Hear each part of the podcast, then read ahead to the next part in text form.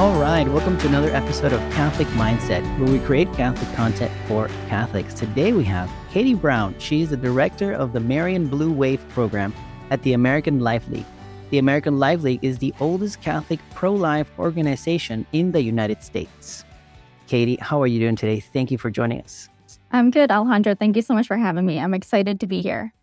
I'm excited as well. I found you guys online and now we are here. And so it's exciting. Absolutely. So, Katie, uh, would you mind leading us in prayer? Of course. In the name of Father, Son, Holy Spirit. Amen. Lord, we thank you for giving us this time to come together, uh, to grow with one another, to grow in your name, uh, to do all things in your name. We ask that you bless everybody listening in on this podcast. May their work uh, glorify you and uh, your Son. And we ask this in the name of Jesus Christ our Lord. Amen. Amen. So we like to start with an icebreaker. And the question is, what does your heart desire the most? Sure. So my answer is going to be to serve the Lord. And that's definitely a basic Catholic answer, um, but it is true. No, that's great. That's great. Mm-hmm. So let's dive right in. I know that you are the, as you, as, as I, we stated at the beginning, that you are the director of the Blue Wave of the American Life League. But for those that don't know, what is the American Life League? Sure. So the American Life League was founded back in 1979. Uh, my grandmother was actually one of the founders of the American Life League. And she, before she founded it, worked for the national right to life. So she was kind of in the pro life movement for a very long time. Um, and in 1978, she was actually asked to lead National Right to Life. Uh, but she had to say no because they would not take a position on contraceptives. And she really thought, and, and she was right, and believed that the contraceptives, like birth control and things like that, were the root of all the, you know, sexual promiscuity and the reason mm-hmm. we had abortion and in the first place. Um, and that kind of contraceptives were the root of everything. So when National Right to Life refused to take a stance on contraceptives, she couldn't become the leader of it because it was against her um, her morals. So she and a group of eight other people started the American Life League to be completely pro life, no exceptions, no compromise. But most importantly, to do so, you know, with no exceptions, no compromise, not just with abortion, but also with contraceptives. So, American Life League, like I said, has been around since 1979, and we do a lot of education. So, we have a lot of resources online um, and, and print brochures and things like that as well, just to educate people on more of like the scientific side of abortion and life issues, but then also everything that we do is in accordance with the Catholic Church too. So we do, and through that we have a lot of different programs, but everything is kind of geared towards that education mindset.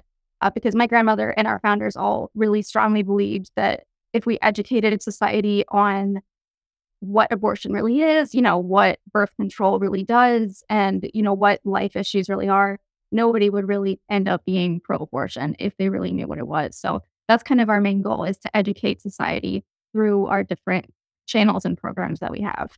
So you mentioned what you teach people, you know, what uh, abortion really is and what birth control really is. Can we can we dive into that? Can we start with birth control? Of course. So and actually this is kind of like more of an anecdote. I guess I had a caller maybe a week or two ago who called me asking what the different types of contraceptives were.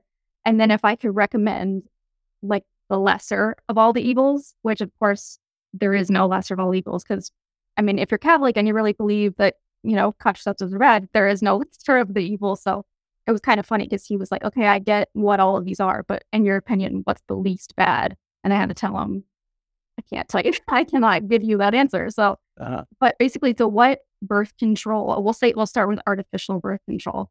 And what that is is it's a, a pill. I mean, you'll see like girls have like the little ring circle birth control packet. And what it basically does is it blocks all of your female hormones.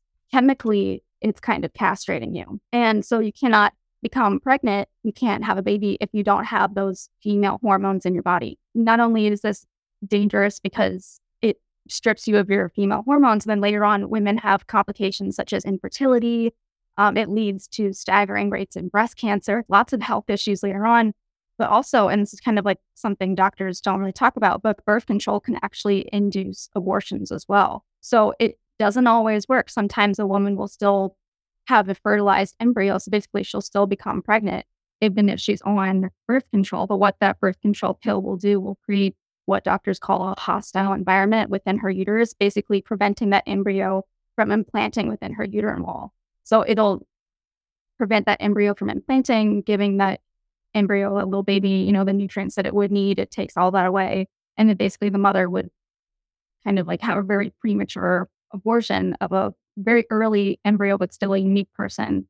And that would getting passed through her system. So chemical birth control can cause abortions, which is something people don't talk about. And the dangerous side effects also people don't really talk about, but it can be very, very harmful for women, um, especially you know, women will be on birth control for years and then come off of it when they decide they're ready to have a family, but then find out that they are infertile because of birth control. So it really is incredibly dangerous, um, especially for young women who end up on it for years and years and years. So, yeah. I've heard that there was the the birth control, I guess the app, the morning after pill, the one you take if you think that you could have gotten pregnant. Um, and when you mean that um, all birth control. So you're saying that all birth control can also cause um, an abortion, not just the morning after pill, but just the regular ones. Yes, chemical abortions can, or chemical, excuse me, chemical birth control can. Okay. Obviously, something like a condom wouldn't do that, but chemical. Uh, oh, got it. Birth control. Yeah. The ones that, the ones that you take. Yes. Yeah. Can do that. Yeah. Some women who are in birth control for a while and they meet their partner, they're with their partner, and then they get off or and then they get married or whatever, they get off birth control when they're ready. And then they realize that the attraction changes because you have been blocking your your hormones. Yeah. So maybe, you know, there's not that chemistry there because you met a person when you were on on on, on birth control. And when, when you're off it, your natural body takes over. And then you're like, oh, wait a second. Now my partner smells really bad. Oh, yeah. No, this is a thing. I've seen studies where women will be on birth control and I guess they're attracted to somebody's pheromones. That's. Yeah. Yeah. Yeah. And then they come off of birth control and suddenly they're not attracted to them anymore because I guess like the pheromones change and like even to something like somebody's smell isn't attractive to you anymore. So it's crazy the amount of chemical changes that women undergo just because they're on birth control. But it really does chemically castrate you. I mean, it completely strips women of all of the unique physical chemicals inside them that make them a woman. So it really, I mean, if you look at it from that standpoint, even like pro life or not pro life, like it's just really dangerous for your health. So a, a, great alternative would be, I guess, NFP, natural family planning. I mean, it's I don't consider it a concept that it's not. It's very accepted by the church uh, mm-hmm. to do, and it's the best thing one can do if they're trying to plan a family, right? Yeah, absolutely. And I think I've read studies too that say that in the long run, I mean, health wise, it's just so much more not only effective, but it's also so much healthier for relationships too. Not just because it's number one, keeping a mom off of, you know, artificial birth control and things like that. But when you have a partner and you can respect them and respect them enough as a person to not want to like, you know, just let your urges and your uh-huh. over, I mean, that's really beneficial for a relationship too, because there's so much more respect and value that's going on rather than just, you know, flying with whatever. So it's it's definitely ethical alternative, but it's it's really the better alternative all the way around. So yeah, natural family planning would be definitely our when we recommend, you know, terms of birth control, even though it's not really yeah in the artificial sense. Oh, that's definitely what we would recommend. Yeah. And it's actually I would I would even say that I would go as far and say it's even the opposite because I had a wonderful podcast with uh, with a person down here where that's what they they teach NFP. You know, one of the major three types, and it actually can help people get pregnant if you're struggling because sometimes you don't if you don't track your your your cycle you don't know where you are and you're trying and you're trying but you can't you know and it can solve they were very confident that they could solve the majority of infertility issues can be solved by tracking your your your cycle and knowing when you guys can come together and when to increases your chances of of of having a baby. So absolutely, yeah. When you're that in tune with your body, and I feel like as women, we're kind of already very in tune with like the cycles of our body, especially if you're not on artificial birth control or anything like that. When you're doing NFP, you just become so in tune with how you're feeling and what's going on in your body. So I feel like it would be so much more natural and easier to get pregnant if you were really that in tune with what's going on versus rather than just, you know, coming off birth control and then trying your hardest to get pregnant, but maybe you can't do it. So 100%. Yeah. So you also mentioned that you guys teach people what abortion really is. Mm-hmm. Can let's dive into that. So what is abortion? I mean, obviously I know, but for listeners, no, I know what you mean. So, and this is something that I don't know if you've seen like street polls, but people who work with different conservative research groups will go on to campus and they'll go up to kids, well, college students, and they'll ask them, you know, what is abortion? And people most of the time could not give you a solid answer for what abortion really is. And I mean, if there's anybody watching who really doesn't know what abortion is, it's the taking of an innocent life. Mm. Uh, but you know, there I've seen interviews with college students where they just think that it's. I hear this phrase all the time: terminating a pregnancy. But what is a pregnancy? You know, it's an innocent human life. So what we kind of specialize in is educating when life begins, because for some reason that is a huge confusion around the medical community, even though uh-huh. it's really not but life begins from the moment of conception. Um, and so we place a lot of emphasis on that. And then the different types of abortion abortions, just to kind of educate people what's really going on.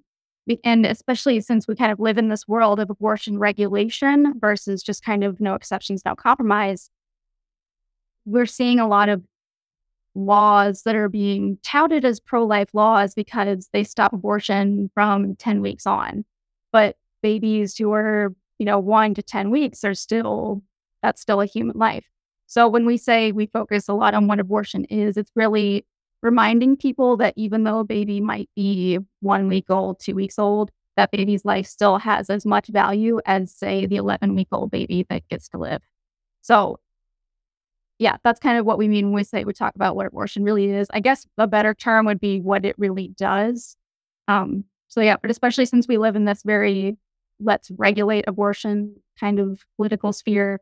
That's a lot of our emphasis is on reminding people that, you know, baby at three weeks and baby at 13 weeks, still a baby, still a unique person, still a unique set of DNA.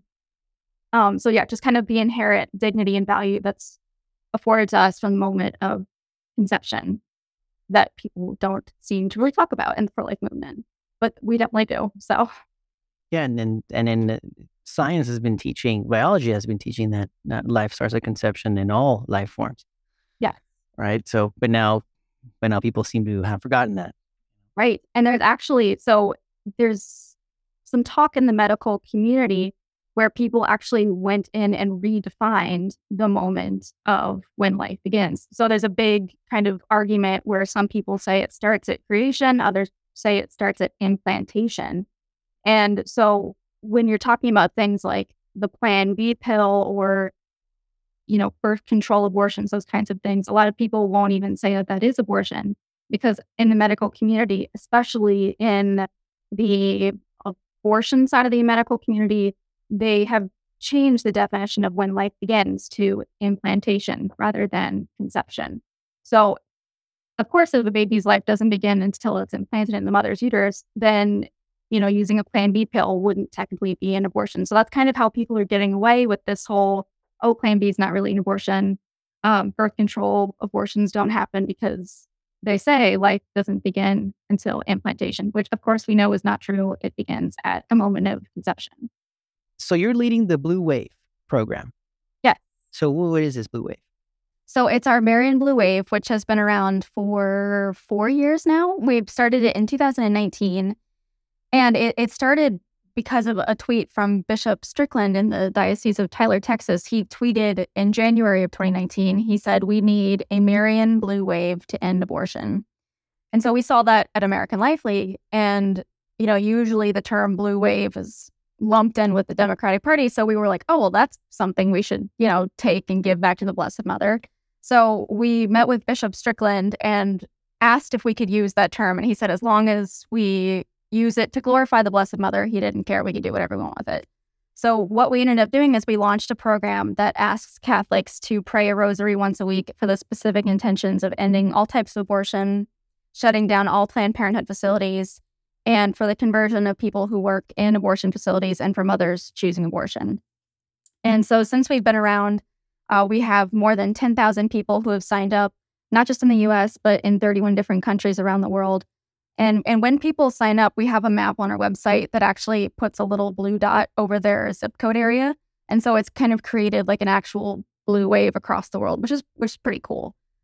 Um, so, but I mean, since we've been around for four years, we've had more than half a million rosaries said for the Marian Blue Wave intentions. And in those four years, we've seen more than 70 Planned Parenthood facilities closed for good. And we've seen the end of Roe versus Wade, which of course is a huge victory and a step in the right direction. So there's lots of work still to be done. Um, but when we started the Marian Blue Wave, we really wanted to put emphasis on that abortion is a spiritual issue. And so, how do you end a spiritual battle? Well, you need to use spiritual weapons. So that's why we wanted to create a program that really focused on the power of the rosary. I love it. I love it. So people can be part of this by signing up on the website. Yep. Right. And then I just go on my own and with my friends and we do a little rosary a week for yeah, pretty, it's pretty it's pretty easy. I mean, oh, okay. the only reason we ask people to sign up, it's not like it doesn't cost any money or anything. The only reason we ask people to sign up is so that they can their dot can be on the map so that we can actually see like where everybody is signed up. And so we'll send out a reminder email every Monday, just telling people, you know, hey, this is your reminder. Don't forget to say your rosary this week. But other than that, that's pretty it. So it's pretty simple. I mean, there's not a lot of rules to it. It's probably the easiest that you can participate in, but it's it's really powerful and it's something that has helped me personally grow quite a bit. I've been Catholic my whole life, but I never really had too much of a dedication to the rosary until I started leading this program. And it wasn't even like it was my idea. It was just something that it was a program and it needed somebody to help manage it. So my manager asked if I wanted to help out. And so I feel like it's, you know, God God has a plan, right? And so I can look back at that and look at the last 4 years of my life and see how much the rosary has impacted my life and just be like really grateful for this program because yes, it's helping end abortion and change hearts and minds, but also it's it's helped me grow tremendously to have such a a dedication to the rosary and to the Blessed Mother. So it's been I feel really very blessed and privileged to be a part of this program the map thing, I think it's cool too because it allows people to see that there there's people like them praying for a mm-hmm. particular mission, and you can see how they're all over the world. So, absolutely, and it really, I mean, we started it in 2019, but it wasn't until COVID happened, ironically enough, that it really took off. And I think it's because people felt so isolated during COVID. And here was this huge community of Catholics around the world who were all praying for the same intention and, you know, you were kind of connected to this big community, even if you were in Kansas and somebody else is in Florida. So, I mean, it was this really big community of devoted Catholics praying for the same intentions, even though everybody was all across the world. So, even though, you know, COVID was horrible, it, this was a, kind of a good thing to come out of it was this really dedicated community to praying the rosary. So, what other programs do you guys run from the American Life League? So our next biggest program is our Stop Planned Parenthood program, and it's spelled out S T O P P. The two P's at the end stand for Planned Parenthood. And Stop has been around since the 90s, um, and it, it ended up merging with American Life League in the late 90s. But Stop is the oldest and largest resource database on Planned Parenthood. So two times a year, our Stop program will consolidate and compile Planned Parenthood data and turn them into research reports for reporters to use, um, you know, different investigative reports to use. So right now we're working on our CEO salary report, which is a compiled report of all of the salaries of different Planned Parenthood affiliate CEOs.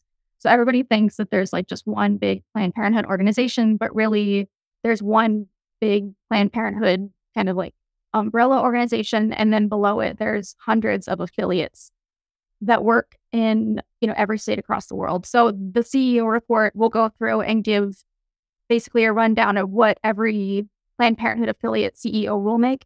And since they're technically a nonprofit, it's kind of staggering to see that, you know, for instance, the CEO of their California affiliate makes six hundred thousand dollars a year. Wow. So it it's a very revealing report that comes out once a year, kind of on the inner workings of Planned Parenthood and where they actually spend their money. And the other report that we do comes out in December, and it's the Planned Parenthood facilities report that basically kind of takes an inventory of what Planned Parenthoods opened that year and what Planned Parenthoods closed down. So it's all good and well to do pro life work, but if you're not actually doing anything, you know, that's making a difference, it's what's the point? So this Planned Parenthood facilities report comes out once a year to show people, you know, just how much our work has done to shut down Planned Parenthood. So in 2020, for example, they, I mean, it was kind of a, a rough year for Planned Parenthood. They closed down 37 of their facilities. So, uh, and we had our last report showed, I think they shut down 18 in the last year. So it's kind of just a running stock on where they're at and where, how many they're opening and how many they're closing. So, but this stop program will also go into different communities via people who go into communities where Planned Parenthood is trying to open a new facility and will basically teach a community how to, to most of the time shut down Planned Parenthood before they even open. So a lot of the times that's like going into county records and are, do they have the correct zoning permit? You know, do they have a medical license to operate in the facility that they're in? Because a lot of times Planned Parenthood, when they want to open a new facility, will buy up property in a, usually a strip mall where they're not zoned to do medical work. Our people can go in and kind of see, you know, where they're planning on opening. Or do, are they actually allowed legally to do what they want to do there? And most of the time, the answer is no. So when the community is able to figure these things out, when they have big county meetings and things like that, people can go in and petition to shut down Planned Parenthood before they even open. We do help people shut down Planned Parenthoods that have opened already, but a lot of the times we're able to get them shut down before they even open. Awesome. And this is something that Stop teaches communities to do. Like, yeah, like if we have like a pro life movement in our church, and we we can can contact Stop, and then they'll t- give us the resources we need to take action. Absolutely. Yep. Okay. We have people who will come and give talks on what, like, give you a plan. This is what you need to do. This is how you need to accomplish it. And Stop has been around for so long; it's built up a pretty hefty network of people who do this on a regular basis. So, I mean, we're, we're willing to travel, we'll go anywhere. But if there is somewhere where maybe we can't get there right away, we have a pretty extensive network of people who can probably get there before we can. So it's one of those like undercover, let's shut down Planned Parenthood networks runs like underground over the country. So it's pretty cool. It's one of our coolest programs, I think. Cool. All right. Yeah. And tell me about the Culture of Life program. So the Culture of Life Studies program has been around for probably five or six years. And it's it's a when when I say we do education, this is like the most intentionalized form of that. So it's a, a program that creates lesson plans for grades uh, K through 12. And it's not lesson plans in the sense that this is the only thing you need to use, but it's supplemental lesson plans. So it's pro life lessons that you can add to things you're already doing. So, like for the littler kids, it'll be like a pro life coloring book that gives you, you know, pictures of saints and pro life heroes and a little coloring book that kids can like learn to associate, you know, this is Saint Gianna Molla. And then, you know, color a picture of Saint Gianna. So it's it's things like that. But then as kids get older and grades go up, like we have a high school lesson on Humanae Vitae that's really informative. We have a nice. on Margaret Sanger. That's one of our most popular things that kids really need to know, especially if they're going to grow up and be young pro life adults. And it's supplemental lessons that you can kind of already add in to what you're doing. So it's used in a lot of homeschool programs, but there's also different Catholic dioceses around the country that will use it in their Catholic schools. So that's, and I think everything is available online. So if anybody wants to check it out, it's on our website. But then I think Culture Life Studies also has their own website that you can go and do downloads and things like that on there. What is, what is your favorite part of all this mission that you're on because you're you're on a mission. You're in the front lines. Like I said when we first yeah. spoke, you're in the trenches for life. Definitely. I think honestly, my favorite part about this is that I get to help people. And before I worked at American Life League, I worked in I, I was I got my degree in journalism. So I worked in like a publishing company for a while when I got out of school. And I thought that that's what I wanted to do. And I was like, you know, very gung ho to be in corporate America. And after half a year of working in the on the publishing side of the corporate world, I was just kind of burnt out. I mean, it was it was really intense and it was very you know, everybody's out for themselves. Everybody's trying to get their own promotion. Everybody's out to get the best salary. And I'm sure there's a lot of beauty in that. But for me, I was like, what is the point of all of this? This isn't helping anybody. It was like draining my soul. I mean, it was just horrible. And so I wanted to do something that really helped people. And so when I started to work for American Life League, that's what I didn't know really what I wanted to do. I had all of this like publishing experience and I knew that I could use it here, but I didn't know what I wanted to do with it. So when I realized that I can kind of use what I know to help people and to just make a difference, even if it's a really small difference, that for me is the best part of this job. That I get to, you know, talk to people every day and help them and maybe change somebody's mind, you know, maybe say something that'll help somebody figure out what their next move is. So for me, that's the best part about all this. So you mentioned support there. So let's say, uh, let's say, I guess a soon-to-be mom is not sure, or somebody who is recently pregnant, you know, but doesn't want to, you know, doesn't want to go through an abortion, and they reach out for help. You know, how does that go? Sure. So we always have somebody manning our phones here. Um, and we have our network of associates. Um, so basically, American Life we've been around for so long that we're able to have contacts pretty much all over the country. And so if somebody called looking for help and they didn't know what to do, and maybe they know what their problem is, but they, you know, don't know who to call, we have our network of associates that we can pull from. So if somebody called me and we're based in Virginia, but if somebody called me from North Carolina and they were pregnant and they're scared and they don't know what to do, I can connect them with our associates in North Carolina. So it's one of the good things about being around for so long is we have such an extensive network built up that if and when somebody does call looking for help, we're able to give them that help that they need. Okay. And and just out of curiosity, how does the help look like? So we have a lot of uh, pregnancy resource centers that w- when I say like a network of associates, it's, it's pregnancy resource centers. And some are pro life doctors, some are Catholic church groups, you know, pro life church okay. looking to help people. But usually, nine times out of 10, it's a pregnancy resource center. So they can help. Maybe the mom hasn't even had a pregnancy test yet. You know, they can offer her pregnancy tests, um, ultrasounds. They can, most of the time, they'll have baby closets where she can, you know, get baby clothes, formula, diapers, those kinds of things. Most of the time for free if if I mean if she does have to pay for it, it's very little. So these pregnancy resource centers are really her main source of support when it comes to, you know, a mom finding out that she's pregnant and doesn't know what to do. They're able to help her financially, um, you know, medically, all of the things that she's looking for that she doesn't have. Through Pregnancy Resource Center will be able to give those things to her. Awesome. So let's talk a little bit about you.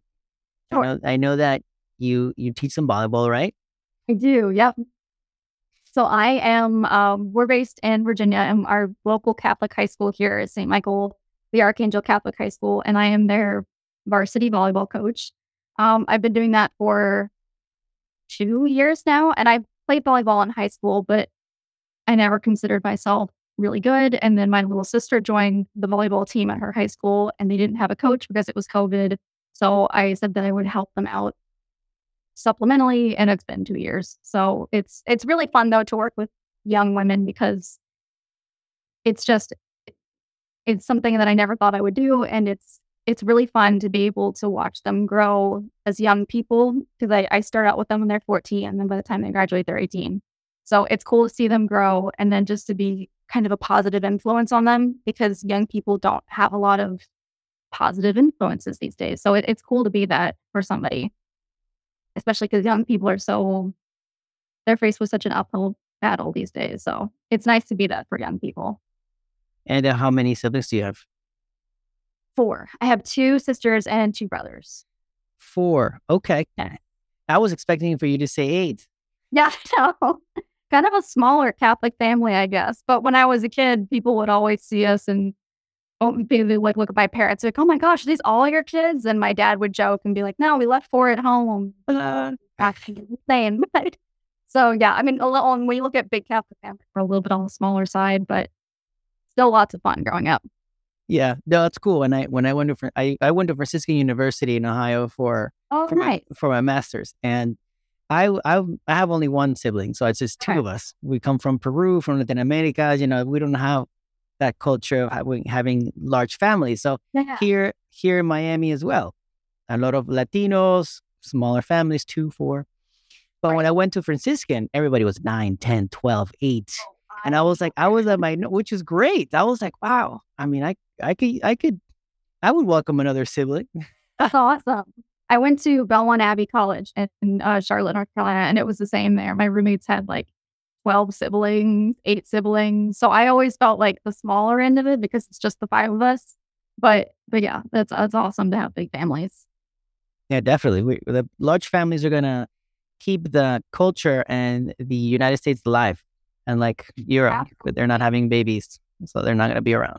Yeah, But big Catholic families will save the world. I really think. hundred percent. Yeah. So, what other things are you into? Like, Um. So I live on a farm. Actually, my oh, nice. farm with myself and my dog. Um, and we, it's my my family's farm. It's been around for hundreds of years. Uh, I live on one side of the farm, and my grandparents live on the other side. So it, it's really cool because I get to like go home and just walk through the fields after work during the day. It's kind of like the sound of music. It's very cool. Okay. But um, but yeah, it, it's I'm that's kind of like where I spend all of my free time is on our farm. So it's a lot of fun though because we so my mom grew up there and it was looking a little like it would get sold there for a while.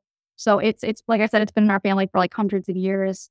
And last year, my mom's side of the family was just kind of over it. They wanted to sell it. So my mom and my dad were able to come in and like save it at the last minute.